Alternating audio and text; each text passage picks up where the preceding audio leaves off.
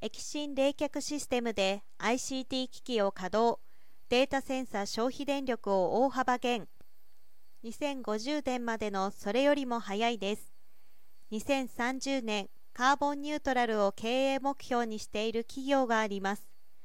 世界ではデジタル化の進展とともに情報量が爆発的に増加し今や社会インフラとなったデータセンタの電力消費量も増え続けています。電力消費量を削減することが DC の一つの課題になっているということです。NTT データは脱炭素社会の実現を目指しサーバー等の IT 機器を特殊な液体の中で直接冷却するエネルギー効率の高い次世代方式を採用した DC 冷却システムを構築。3月から4月に協力企業9社と三鷹データセンサーイーストにて実機検証を行いました。三菱重工 HPC システムズリキッドスタック日比谷総合設備デルシスコ NVIDIA インテル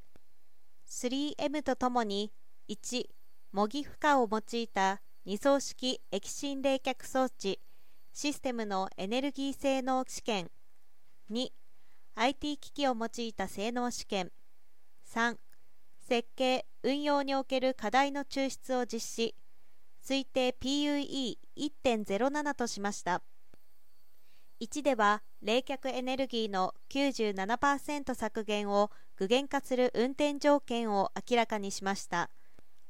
2では実用時のタンク間冗長性を考慮した機器構成で冷媒液温度別の機器性能異常発生時の同システム及び機器の挙動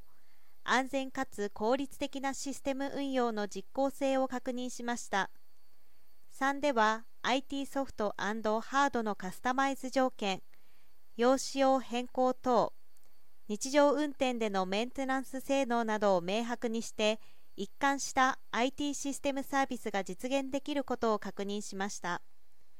NTT データは自社 DC 内に液芯専用マシン室を構築し23年度中に社内システムへ上記新方式を導入するつもりだということです。